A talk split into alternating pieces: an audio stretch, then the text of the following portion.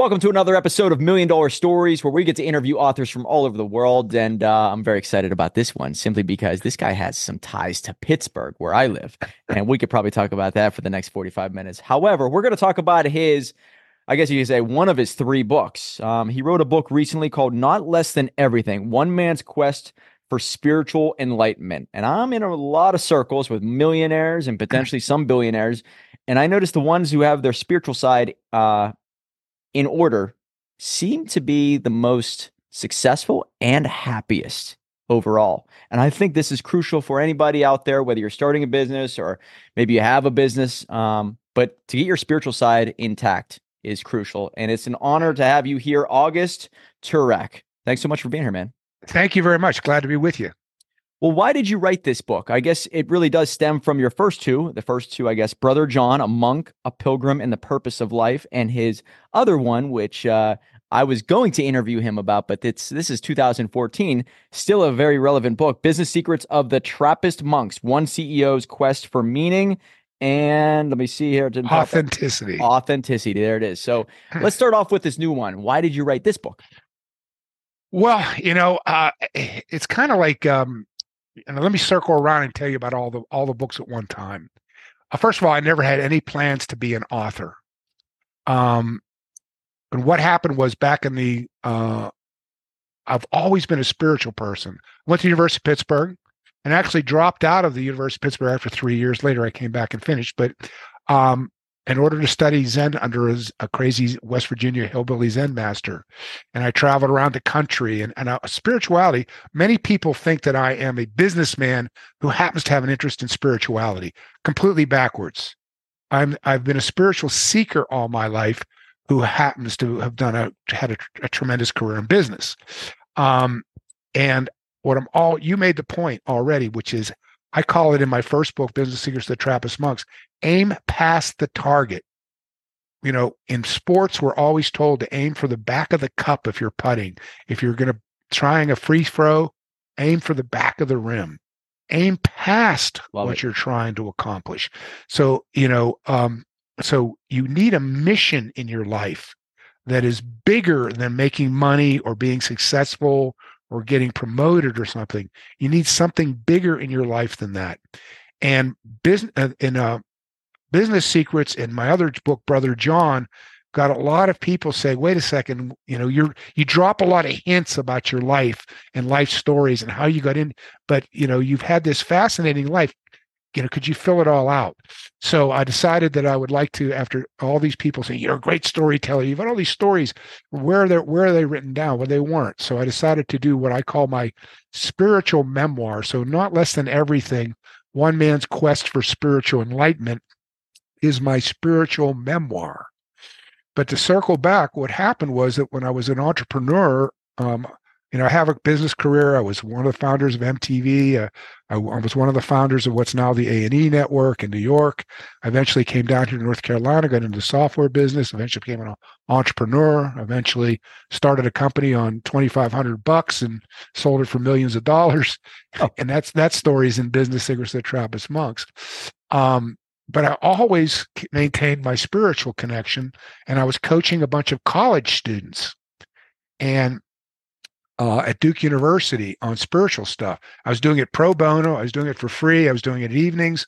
Um, the kids didn't get credit for it. It was all volunteer, and um, it was very rewarding. And these kids one time said to me that there was a contest. This was like 2004. They said there's a contest um, that you got to enter. It's an essay contest, you know uh, and i said oh, i never written anything before in my life except business and papers and stuff. And they said no no no you got to do it. You're always telling us to go for it go for it. You got to go for it. So they hounded me about it. So i looked it up.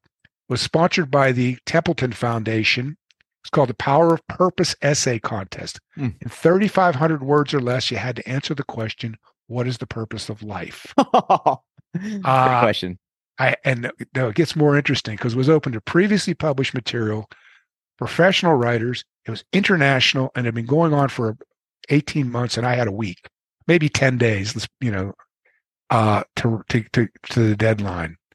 Uh, so I sat down and I, you know, under duress and trying to, and I wasn't getting anywhere. And another one of my students said, why don't you just write that story about Brother John that you're always telling us from the monastery, that Christmas story about Brother John?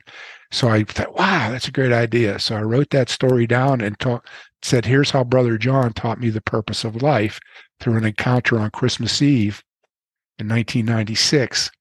And uh, and I got it in right at the deadline. Forgot all about it, and six months later they called me and said I won a hundred thousand dollars.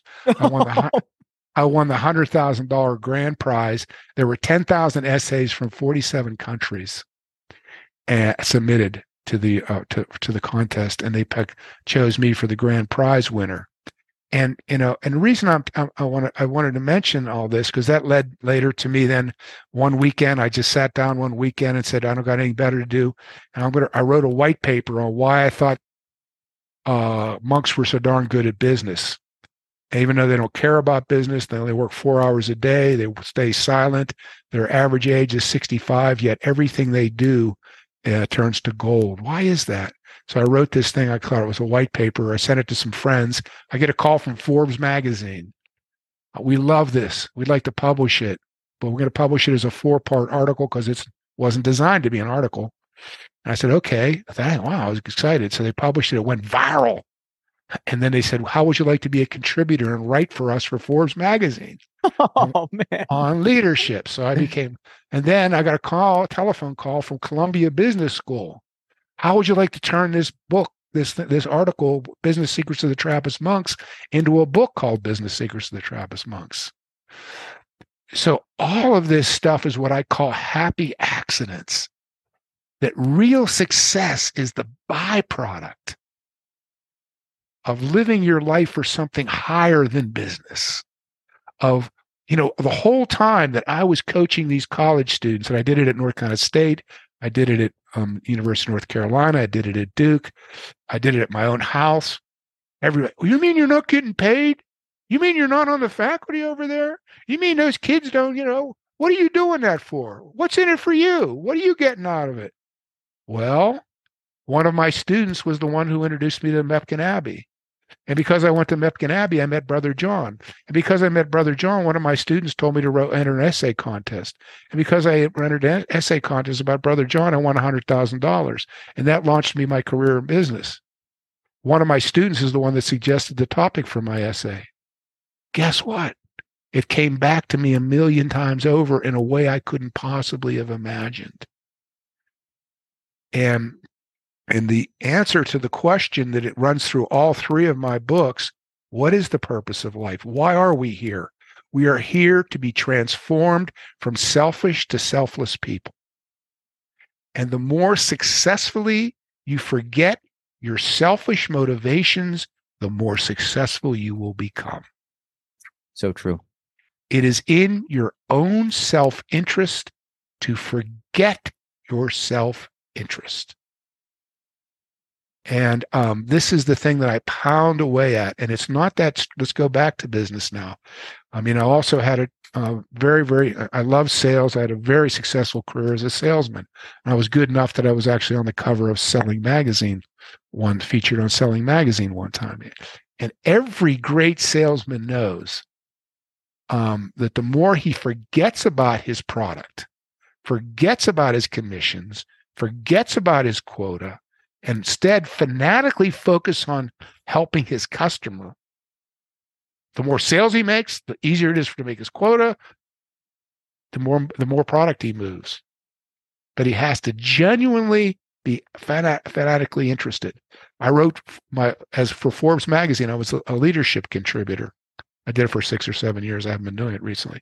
But anyway, what I kept coming back to is said everybody wants to be a leader. Why? Because they want to get ahead, because they want to be promoted, because they want, you know, they want to win friends and influence people. No. The reason why your job as a leader is not to get yourself promoted, it's to get other people promoted. The more you fanatically concentrate on seeing how you can get your people promoted, guess what happens to you? You get promoted faster. The more you forget about your own desire to get promoted, the more you forget about climbing the corporate ladder yourself and instead can uh, work on helping other people get ahead, the faster you get ahead. And this applies to a corporation too. The more a corporation forgets about profit and instead concentrates on serving the customer, the more profit it makes. Exactly. Right. This is aiming past the target. And the problem that most of us have in, in business is that we have goals, but we don't have a mission. There's all the difference in the world between having a goal that I want to be a millionaire. That's a goal. A mission is what is your life all about? Yep. What are you what do you what do you get out of bed in the morning? What are you really uh, what, what are you really all about?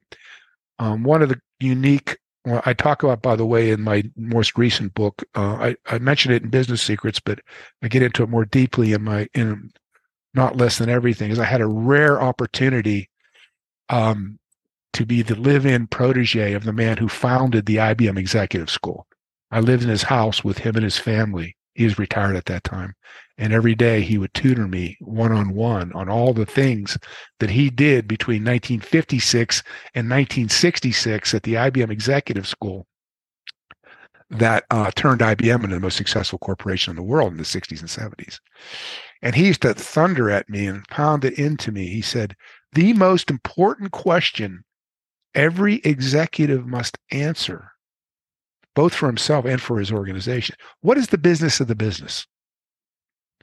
What business are we really in? Mm-hmm. And what really fascinated me about this is because in my spiritual journey, I realized that the most important question is who am I? Who am I? You know? And I realized that when you ask the question in business, what is the business of the business? You're really saying, who are we? Why do we come together every day? Why do we come to this building and this office rather than some other building and some other office? Why these 10 or 20 or 100 or 5,000 people rather than some other 100 or 10 or 5,000? What are we in business? What is our mission? What's the mission? And the mission is not to make a profit. As Mobley used to say, profit is the yardstick you use to measure whether you're accomplishing the mission or not. Hmm. But a mission is something that is, by its very nature, not you know, accomplishable. It's a, it's, it's, uh, you know, for example, I always felt like, um, in Brother John, the essay that I wrote that became the book, Brother John, I said, um, people talk about we don't, oh, either a that that the purpose of life is relative, and so we all have our own, and you know, different strokes for different folks, or um, there is no purpose to life. I said, no. I said, deep down inside, we all know that we're here for the exact same reason. And that's to become the best human being we can possibly be. It's great. And that's a mission because it's open ended. You know, you're, you're never going to be the best human being you can possibly be. It's a mission that you'll that your work you'll work on for your whole life. And um, you know, and I'm always pounding away at that. I mean, who is that? Um, he's that great um, Zig. No, it's not Zig Ziglar. It's Jim Rohn, Nightingale. No, not Zig. Um, oh God, oh, I, I would, I'll think about him in a minute. He's written all these books, but he said Maxwell? that one of the yes, he said one of the great things that really shocked him and really um rocked his world. He said when he was a young man, he sat down with this mentor, and the mentor said to him, he said, um, "What are you doing for personal development?" You know what is what is your what is your personal development? And he said, I realized I re- wasn't really doing anything. You know, and if you look back in the ages of of um, George Washington or John Adams, um, both of those guys, for example, kept lists in their pockets of things they were working on to improve themselves. Things, something like George Washington thought that a, a, gentleman should be able to dance well. So that was one of the things, you know. Um, John Adams thought that a, a, gentleman should be able to speak French, you know, so he's working on that. You know, it's so what was the goal here? The goal was not to, to become rich or to become president. It was to become what they used to think, what they called a gentleman. And that's that's kind of a, a mission statement. But I wrote an article for Forbes called What Every Leader Must Know About Personal Development. And uh, I said, the, I do a lot of interviews like we're doing today. And I said, the hardest question I get is, what are you, do you do, Augie, for personal development? And I said, the reason why that's a difficult question is because it's a loaded question because there's an assumption built into it. The assumption is that you go over here and you do personal development. You learn Chinese, for example, so you can go back and apply it to your business and, and turn it into money. I said, that's completely ass backwards. I said, I said, business for me was a means of personal development. It was a way for me to see myself in action. When I was under pressure, did I think about myself? Did I pay myself or did I pay my employees first? If you come down to it, what you know, where where are your priorities?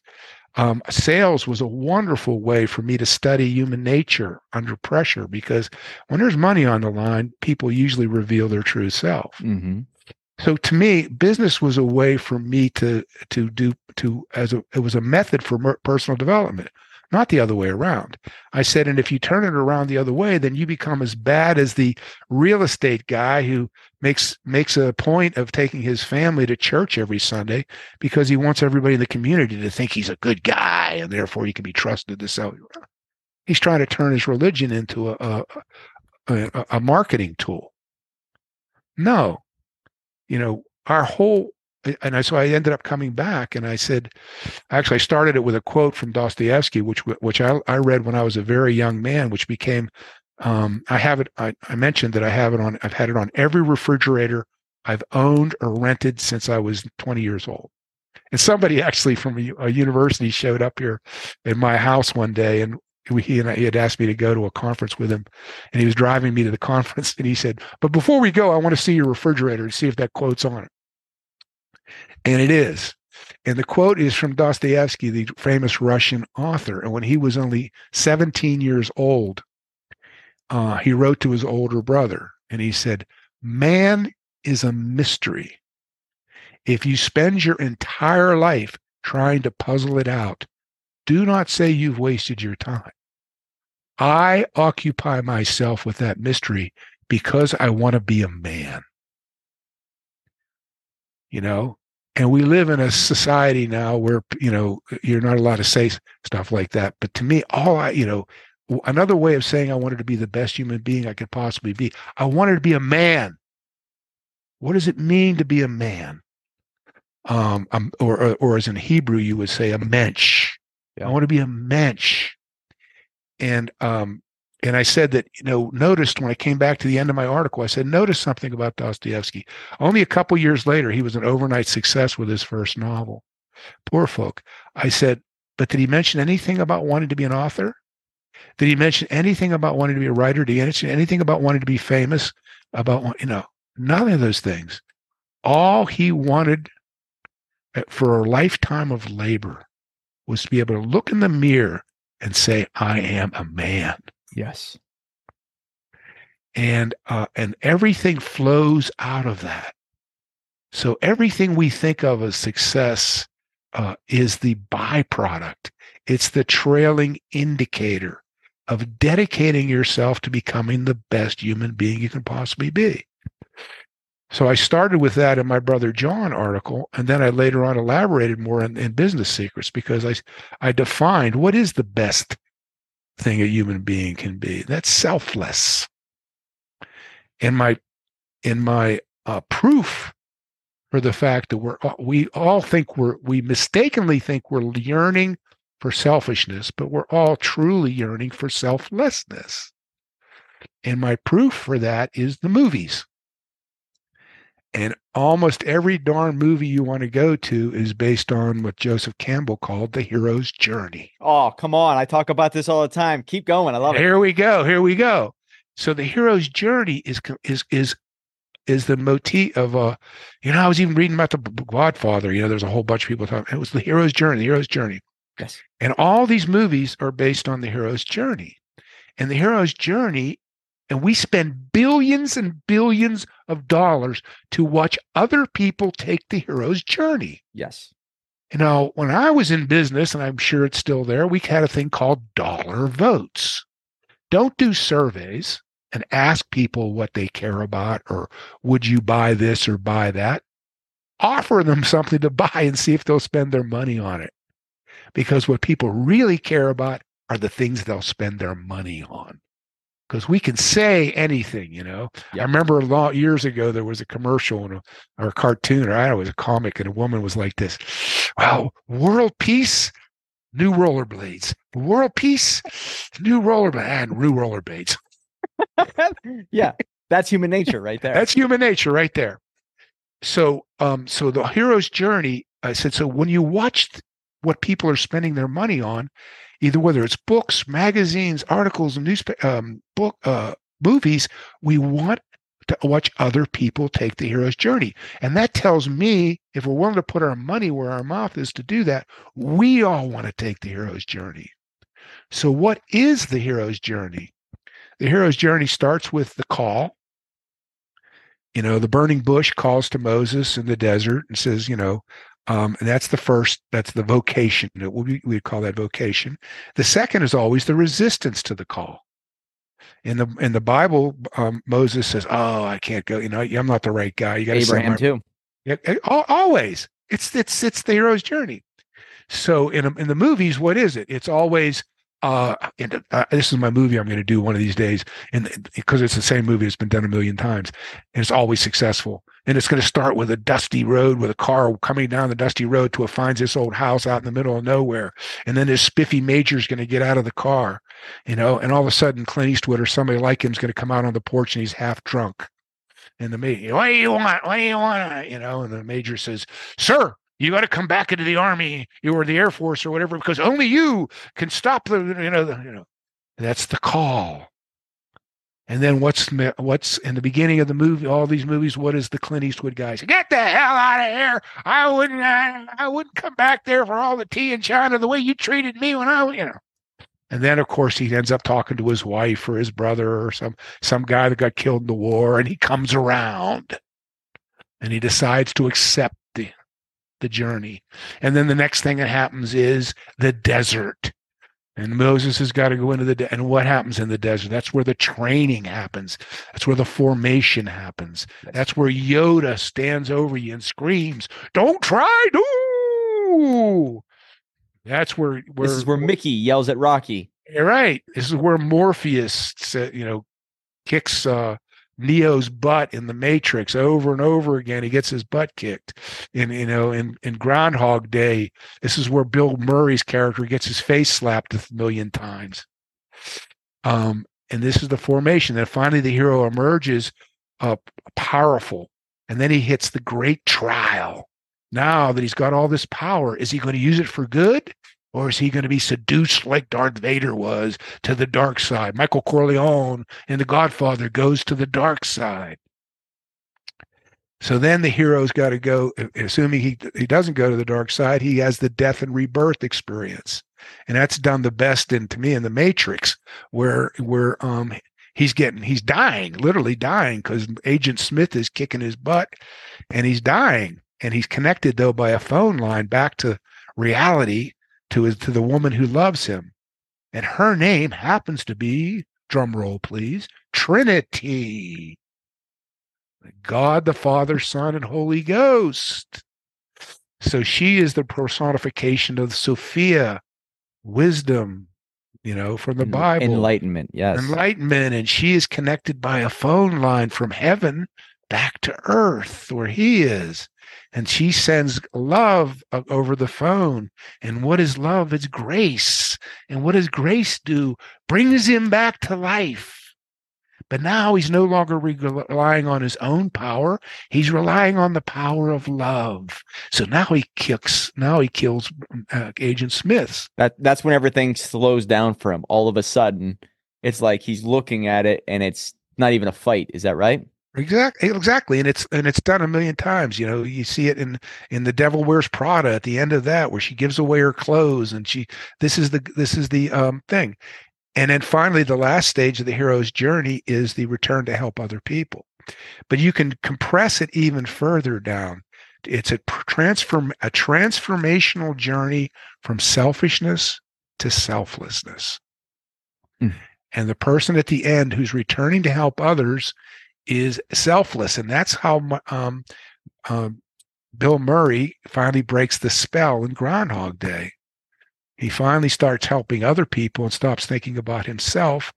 And and in love, you know, that's then the woman falls in love with him because of that, and that breaks the spell. It's the it's the same as the Matrix. She could have been named Trinity.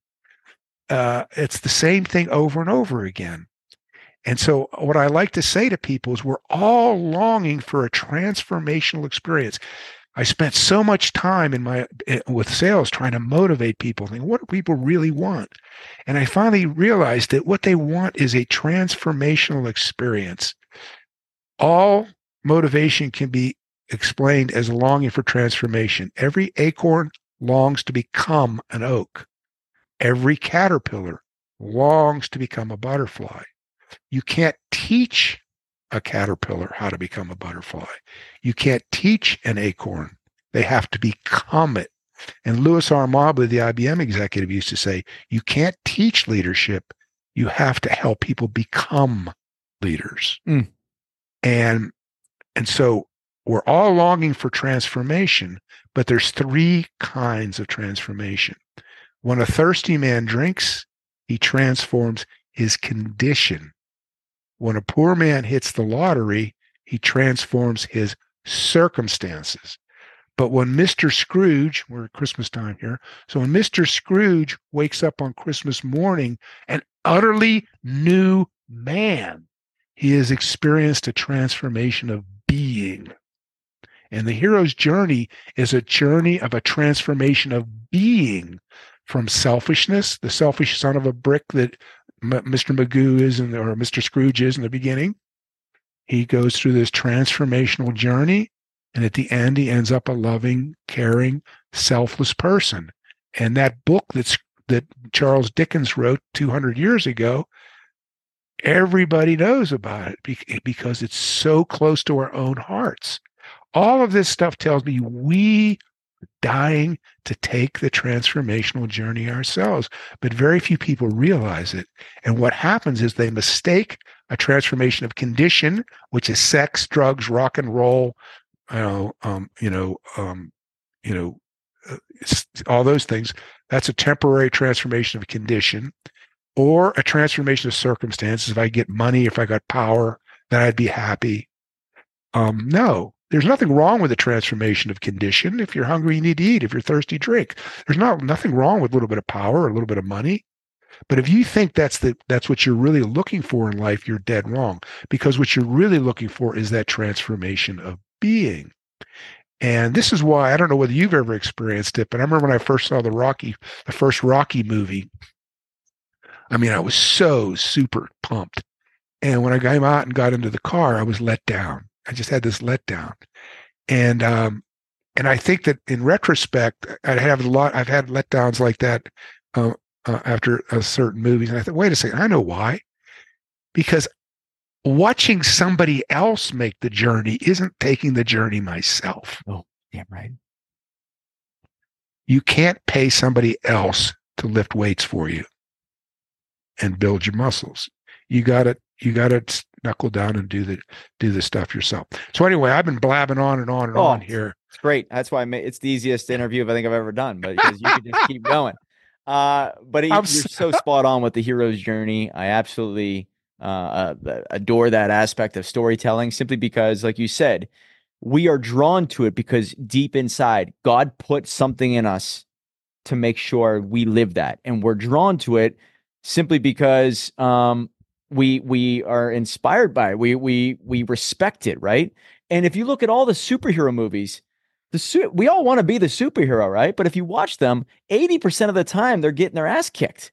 It takes that little bit at the end for them to win. And that is our life in a nutshell, where if you really want this uphill battle to obtain the, the reward, the sword, to become the best self that you could possibly imagine, you are going to get beat down and you're going to lose. Man, I'll tell you time. what, this is the best interview I've ever had. I mean, eh, I wrote an article for Forbes called "Coachability." Or um, the five uh, are you coachable? The five steps to coachability, and you can find it for free on Forbes read it. And um, and that's what I said. I said, um, you know, most people are not coachable uh, because they're not willing. Uh, they want it to be easy. They want it to be natural. It's not natural. It's it's it's unnatural. You know, you don't lift weight. You know, you you uh, if you lift weights, your your muscles are going to get sore.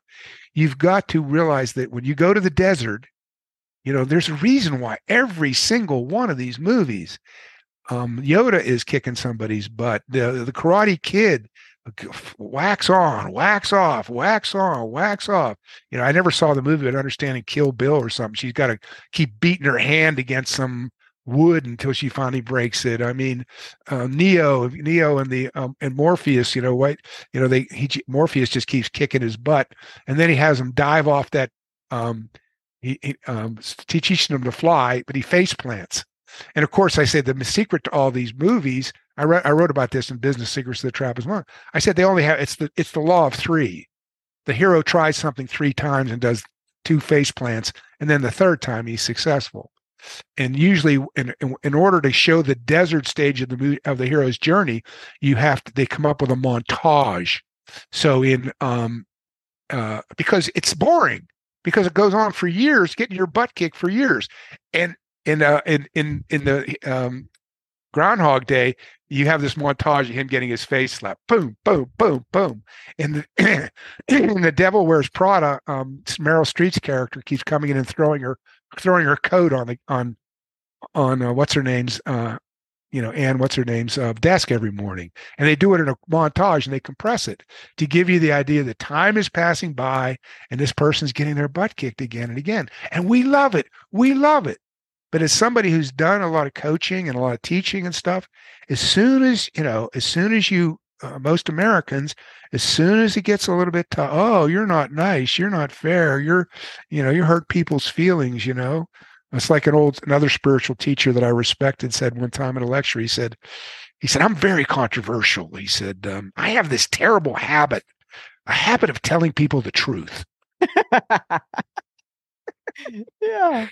You know? it's a down a downfall for a lot of people right? Yeah telling yeah. people the truth. You wake people up. You are in like the allegory of the cave. Have you read that book at all? Plato's yeah oh my god allegory. yeah oh yes of course. That is the genesis of the matrix right? So that's uh, where they got it from. well that's that's one of the places they got it. They also got it from eastern religion um, with the whole idea that the world is maya um, and all that stuff. So they got got it from there. So and they also got it, of course, from the idea of virtual realities and stuff. Yeah, but you're but you're right. They, they, you know it was it was very very creative. They they mashed they mashed all this stuff up together. And of course, there's a lot of Christian Christian symbolism in it as, oh, we, as we talked about too. So they threw that all, all, all together. But you're absolutely right. That's uh, and that's what people do not.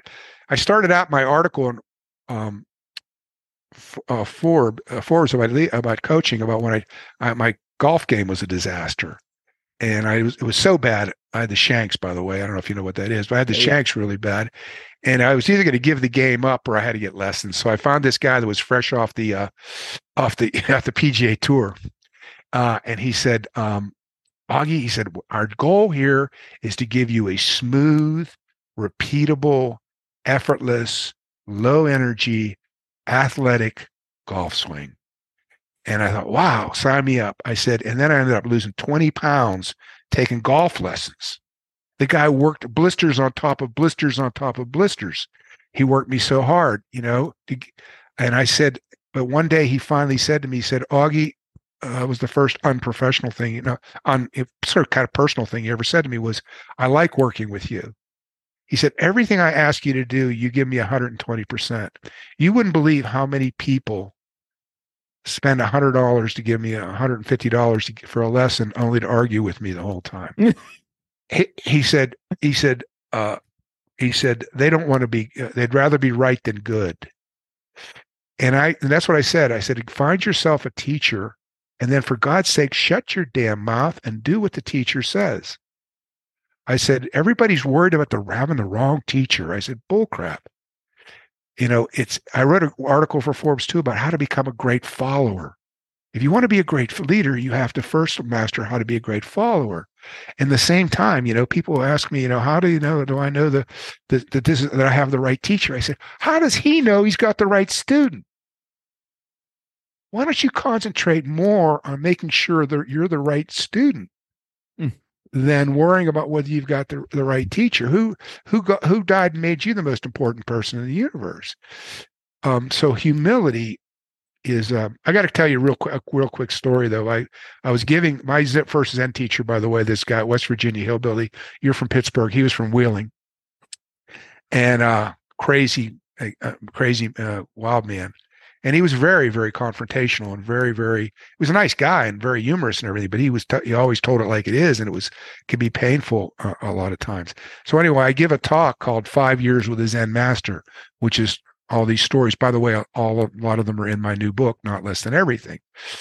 And I gave the talk one time, and this young man walked. It was a university, so a young um, man, he was probably 22, walked up afterwards, and he said, "I really liked your talk." He said, "You know, when I got it, when I was nine or 10 years old, he said I got into Aikido, and it became the only thing I cared about." He said, as I did everything, when I graduated from high school, he said, all I cared about was Aikido. So I'd heard know that Japanese Japan was the greatest Aikido place. So I went to Japan and got off the one way ticket to Tokyo, got off the t- uh, plane and hit all the dojos in, in Tokyo. And, and almost every one of them I went to said, if you really want to find the greatest teacher, he's all the way up in this monastery up in the northern part of Japan. So I t- hitchhiked all the way up there it's like this is like this is a classic, you know, jo- Joseph Campbell story. So he hitchhikes all the way up to northern Japan, and he comes to the monastery and he pounds on the door. And guess what? They said go away. So he comes back the next day. And they go away, go away, go away, go away. So finally, I don't know, two weeks or something goes by, and he keeps coming back. So finally, um, they say, okay, you get to see the master. So they drag him in, and he goes to see the master, and the master says, "You're not worthy to be my student, but you have shown some, uh, you know, determination here. So guess what? You can basically be the monastery's janitor.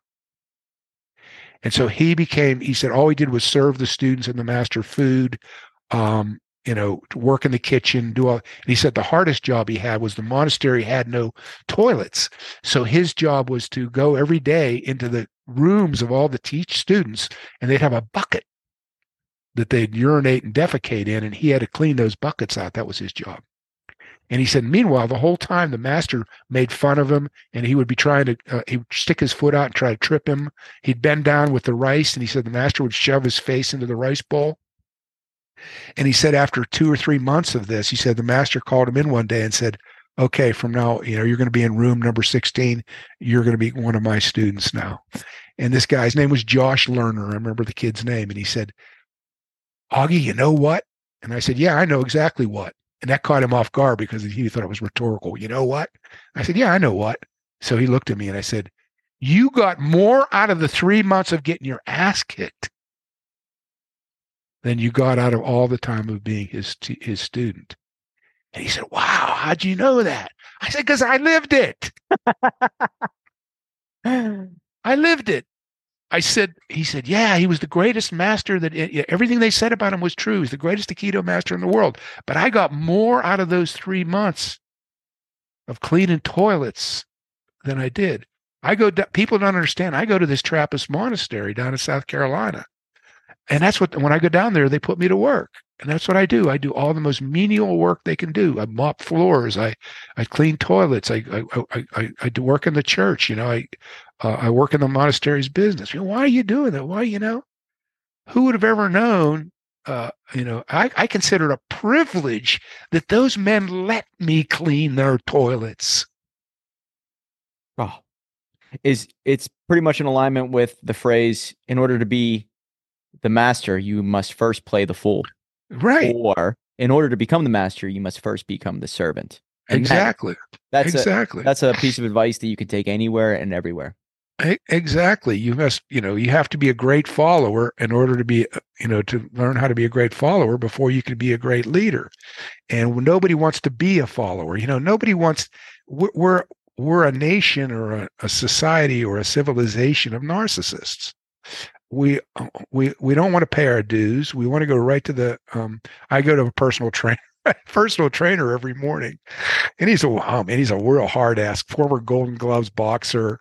I mean, he's got all these signs that hang around his gym that says, uh, um, you know, shut up, nobody cares. Uh, you know, and and uh, uh, winners train, users complain. But he's got this daughter, and, she, and you know, he says she's spoiled, right? You know, he said, I don't know what I'm going to do with her. And he said that um, she's she lost her scholarship at her school. She's in college. She lost her scholarship. Why? Because she's decided to go with her friends for two weeks to the Caribbean and didn't go to her school job that they had a plus side. She had to have a side job to contribute part of her money. So she didn't go to the job for two weeks. And then she was really, really angry because she works at this company or I don't know, maybe it's the bookstore or whatever the heck it is. And so she, when she got back, she wanted them to give her enough hours right away to make up for all the hours she missed, which would have meant she'd have had to work, you know, 12 hour days or something. And they said, no, we don't have room to, and she was angry. Why wouldn't they give me the hours? And my, then my trainer said, I told her, her name's Grace. He said, Grace, you're the employee. You don't own the business. You can't dictate to them what hours you're going to work. I mean, this is our country. This is our whole civilization. Yeah, I'm right. And this is why spiritual uh, spiritual work is, uh, um, you know, so there's so many con artists out there in the spiritual, you know, it, you know, it's the equivalent of eat anything you want and still lose weight spirituality. Just just say your mantra, or, or you know um, and i have my own issues with what's the big thing now? Mindfulness. Just be mindful. Just be mindful. No you you know you got to put the work in. You've got to you know it is a it is a becoming process. It's a aristotle said we are what we repeatedly do. Excellence is not a choice it's a habit you have to work at it and work at it and work at it. And you have to put up with all these people that don't understand what the hell you're doing because you're helping college students who don't seem to be who, who, who for nothing, or you're doing things that other. Um, I tell a story in my first book, Business Secrets, where um, I was down here in, in Raleigh and I got a call from an old friend of mine. And he said, Augie, I'm really excited because um, I got 150 million dollars to take United Press International out of bankruptcy. I'm going to be the CEO. And he said, I want you to be my number two man. I want you to be the executive vice president. This was back in the late 80s. And he said, um, and I'm going to pay you an obscene amount of money. You know, the company car, there's going to be a company jet, all this kind of stuff, you know. And he said, there's only one thing. He says, you have to move to Washington, D.C. And I said, Joe, I can't move to Washington, D.C. And he said, Why? I said, Because I just promised four college kids at North Carolina State University that I will come over on Thursday nights and coach you on spirituality for free. I said, start a student club on campus. If you start a student club, they'll give you a room. If you have a room, then I'll come over and I'll and I'll I'll be the facilitator basically he said, "You mean to tell me you're going to pass?" You know, he says, "You're going to pass up." Uh, I'm putting the band together. He managed all my friends that are going to be working with. I said, "He said, I said, I got a better idea, Joe." I said, "Why don't you move UPI to Raleigh, North Carolina?" And he he laughed and he said, "My wife Molly and I knew Molly well." He said, "Molly would never go for that." I he oh he said why don't you do what you do up in, uh, in DC? He said well if you care about these kids, you know we got all these universities up here. I said why don't you move down in here? He said Molly wouldn't go for it. Well, there's a lot of women down here. If my if my kids are interchange if my kids are interchangeable with kids in Washington, why, isn't your wife interchangeable with some women down here? So I turned that job down. I Jared turned down the, the quote job of a lifetime for four college kids who I knew would probably get bored in about three weeks and, you know, that'd be the end of it. Why? Two reasons. One, my first teacher told me, his name was Richard Rose, by the way, from Wheeling, West Virginia. And he said, first of all, a man's word is his bond. If you give your word, you die rather than break your word. Mm. He said, number, you know, and he's not, you know, probably number two is more important than number one. Your spiritual life must be your top priority. Love it. It's got to be your number one priority. And that is the most difficult part of an authentic spiritual path is making it your number one priority. And so to me, those four college students, and then completely UPI ended up going on um, bankrupt.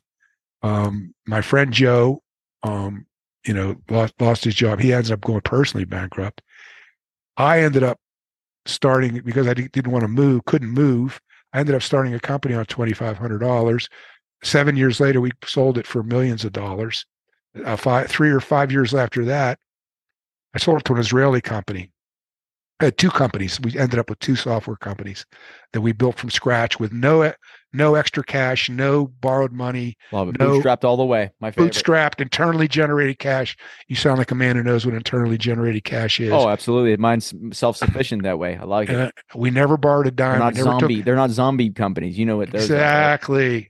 And you know, and and I didn't take we didn't take any loans and we didn't take any investors on, and we built it up, and we sold these two companies to an Israeli company called Mutek, which changed the name to Identify in 2000, and then five years later, uh, the the um, combined companies uh, were sold to um, BMC for 150 million dollars in cash. So guess what? The bestest thing I ever did was turn that job down at UPI.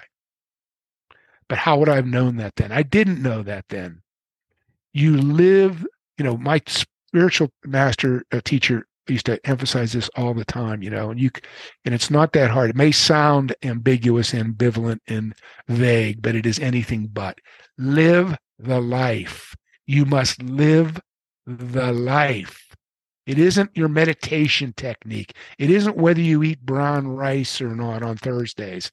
It isn't that that retreat that you go on every three years for two for two days.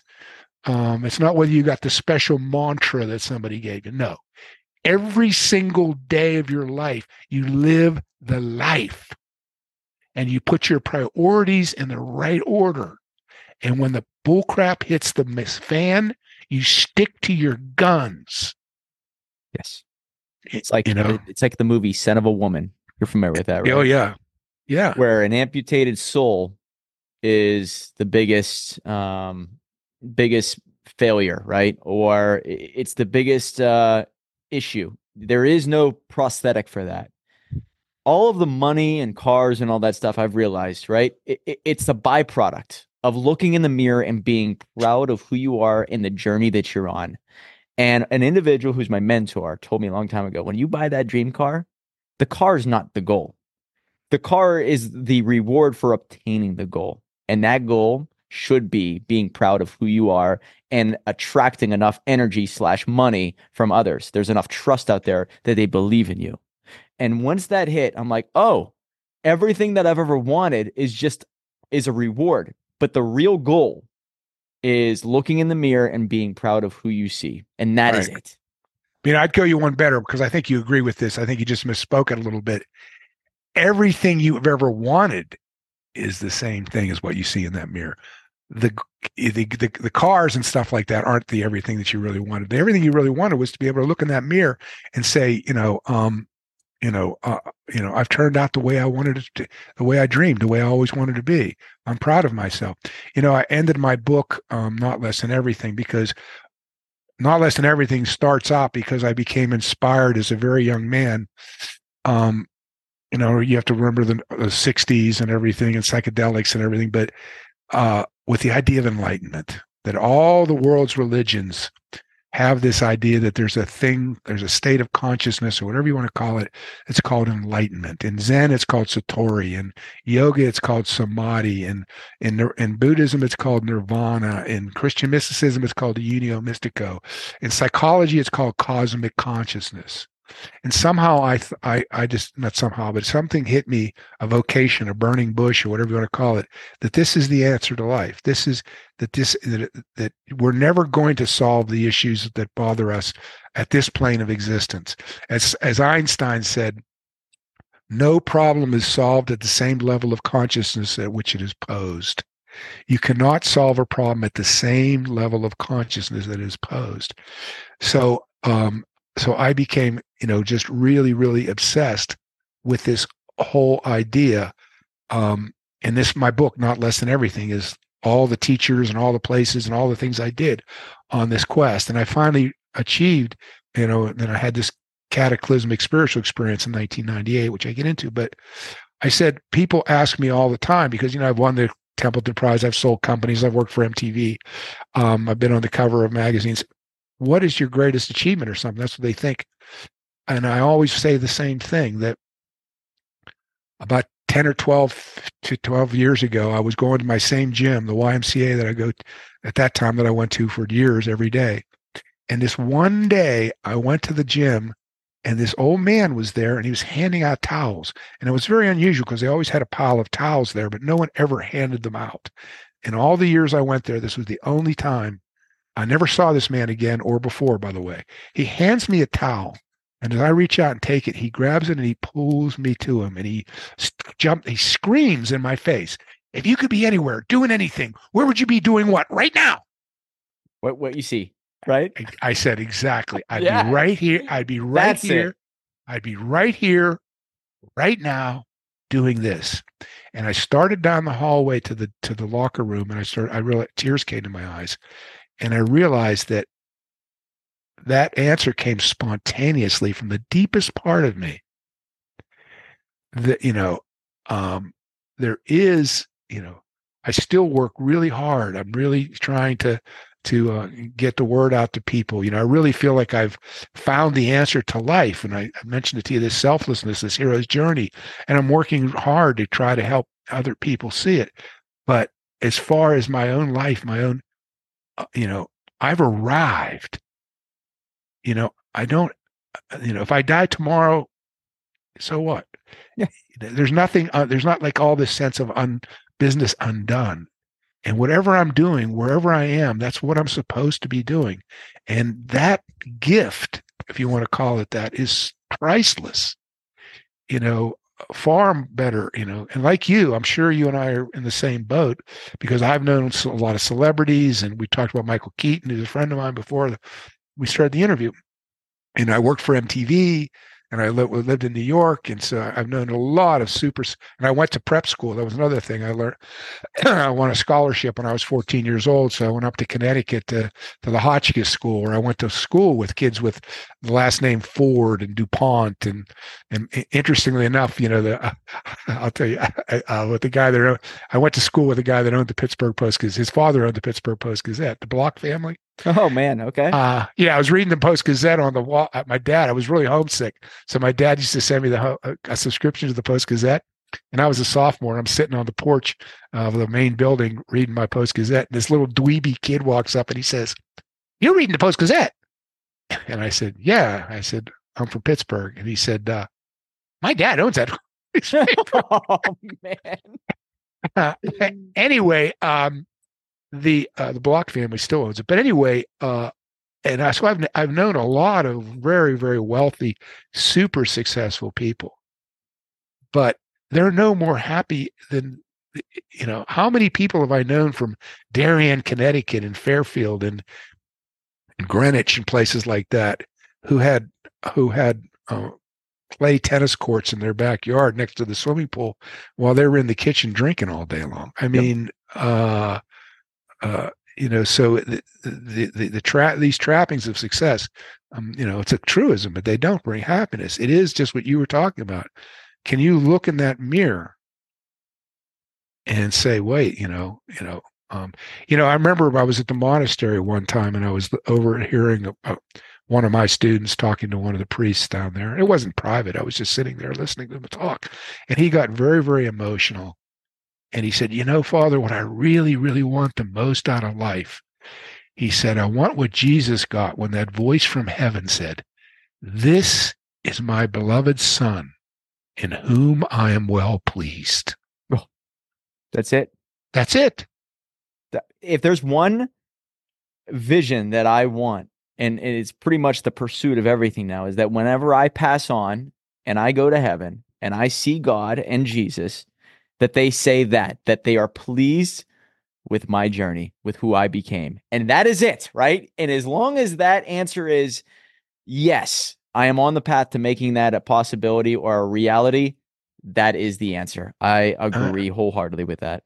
Absolutely. And so I ended up in my article about personal development. I said, So what is, what do I do for personal? I said, My whole life is personal development. I mean, every every that's the that's the the you know that's a cliche we talk about the lens. The lens that I've always looked at my whole life with was personal development. When I went back to Pitt, for example, to graduate, I already had finished my major. So I had the option of just taking 30, I needed 30 credits of the easiest courses I could take. I took 30 credits of the hardest courses I could take because I hated math in high school and I was bad at it. And so I took a lot of math courses. I took logic, I took symbolic logic, I took linguistics. I know I took the stuff that I that, that, that I thought was going to force me to think in different ways that I wasn't comfortable. You know, Nietzsche said to make people uncomfortable, that is my task. Oh. And meanwhile, we have all these university students running around saying they want to ban people that make them uncomfortable. No. Seek out discomfort. Look for those situations where you're going to be uncomfortable. And so I spent a whole year at University, graduating from the University of Pittsburgh, taking these really, really, really hard courses and proving to myself in the meantime that although I don't have a natural talent for mathematics or things like that, hard work could overcome my lack of knowledge. I got A's in all these courses uh, because I busted it. I just busted it you know? And i remember i'll never forget sitting next to because i was taking some math classes with kids that were i was now 27 years old or whatever and i'm taking math classes with kids that are 18 19 years old. And there was this girl that would sit next to me in one of these math classes and she's chewing gum. She always was chewing gum. And i looked over and i thought to myself that girl's a dingbat you know? And she never did her homework but she got straight a's. And i thought I thought, okay, I don't have any natural talent for math, and I have to work five hours a night on these damn math. But damn it, I got the A too. And that really, really helped me later on because I really, really always felt that if all else fails, I can fall back on hard work. That's it. You know? Right.